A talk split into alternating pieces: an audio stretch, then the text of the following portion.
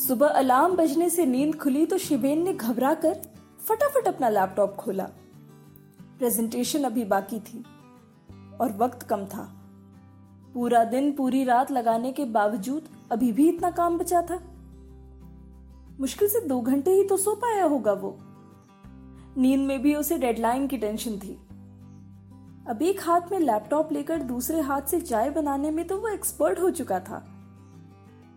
इस लॉकडाउन में उसके किचन की स्लैब ही उसका मेक शिफ्ट ऑफ़िस थी। शिवेन की उंगलियाँ लैपटॉप पर कुछ इस तरह भाग रही थी, जैसे कोई ट्रेन छूट रही हो। चाय भी कहाँ पी पाया वो चैन से? बस पलक झपकी और नौ बज गए। रोज की तरह उसने पजामे के ऊपर ही शर्ट डाल ली और लो, हो गया फॉर्मल मीटिंग के लिए तैयार। उसकी प्रेजेंटेशन भी रेडी थी। ये बात वो भी अच्छी तरह जानता था और बॉस भी कि इतने कम समय में ये प्रेजेंटेशन बनाना लगभग इम्पॉसिबल था। बाकियों ने तो मना भी कर दिया था। पर शिवेन की डिक्शनरी में ये शब्द तो था ही नहीं। शिवेन वैसे भी कहा कुछ कहता था कभी। शिवेन कोई सुपरमैन नहीं था, ना ही कोई जीनियस था। पर बॉस की बात रखने के लिए वो दिन रात एक कर देता था। खाना पीना भूल जाता था। कभी गर्लफ्रेंड से तो कभी नींद से, लड़ते, जूझते, वो बाकी सब का समय छीन कर उन सारी इम्पॉसिबल डेडलाइंस को पूरा करके ही मानता था। मीटिंग शुरू होने में मुश्किल से दस मिनट बाकी थे। आधी बची ठंडी चाय वापस गर्म करने को गैस पर चढ़ाया तो उसे याद आया कि चार साल पहले जब उसने ये ऑफ़िस ज्वाइन किया था तो सिर्फ़ छह लोग थे।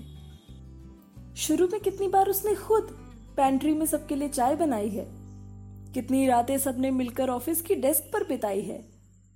तब जाकर आज ये कंपनी यहाँ तक पहुँची है। अब वो अर्पिता को कैसे समझाए कि एक मामूली एम्प्लॉय होने के बावजूद उसे इस कंपनी से कितना लगाव है? अभी महीने भर पहले ही उसने दो बड़े बड़े ऑफर्स छोड़ दिए। डबल सैलरी दे रहे थे वो। अच्छी पोजीशन दे रहे थे। पर शिवेन बॉस से दगा नहीं कर सकता था। इस कंपनी को लेकर दोनों ने साथ में सपने देखे हैं। इस साल भी वो उसे अप्रेजल नहीं दे पाए। कोई मजबूरी रही होगी, पर कुछ पैसों के लिए इमोशंस तो नहीं बेचे जाते। अर्पिता बेवजह मेरी फ़िक्र करती है। ये सोचते हुए या शायद खुद को समझाते हुए, शिवेन ने दमदार प्रेजेंटेशन दी। ऐसा कम होता है, लेकिन इतने बड़े प्रोजेक्ट का अप्रूवल उस दिन तुरंत ही मिल गया। क्लाइंट तो शिवेन की तारीफें करते थक ही नहीं रहा था। बॉस को भी मानना ही पड़ा आखिरकार। शिवेन खुश था। मीटिंग के बाद सारा दिन बेफिक्री से सोया। वो ये खुशी अर्पिता के साथ भी बांटना चाहता था, पर वो जानता था कि work life balance promotion appraisal जैसे कई मुद्दे हैं उनके झगड़ों के। इस वक्त वो किसी से झगड़ा नहीं करना चाहता था।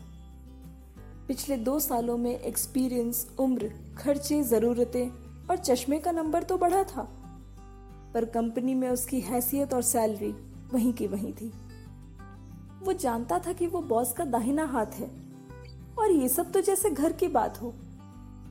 पर अर्पिता की तरफ़ भी तो शिवेन की कुछ जिम्मेदारियाँ थी। ये सोचकर शिवेन ने फैसला किया कि वो बॉस से रेस की बात करेगा।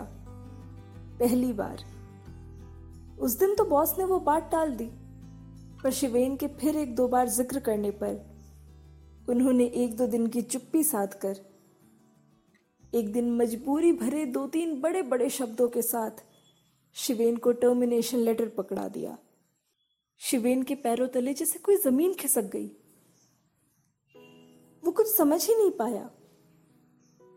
न पहले कभी कुछ कह पाया था, न अब कह पाया। अर्पिता चाहती थी कि शिवेन लड़े, झगड़े, अपना हक मांगे।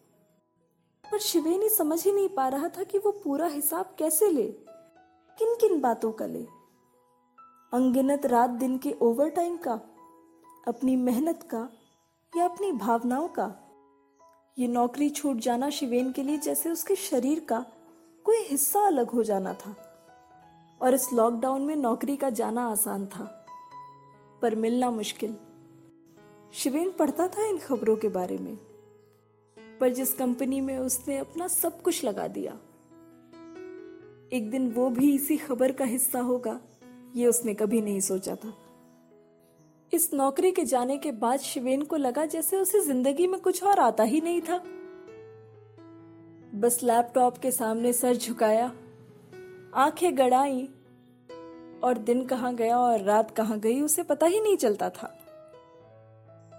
इससे उबरना भी ज़रूरी था। नौकरी ढूंढना भी ज़रूरी था। ये तीन चार महीने की तलाश आसान नहीं थी। शिवेन की सेविंग्स खत्म हो चुकी थी। वो गाड़ी जिसकी डाउन पेमेंट के लिए वो न जाने कब से सेविंग कर रहा था। अब वो भी खत्म होने को थी।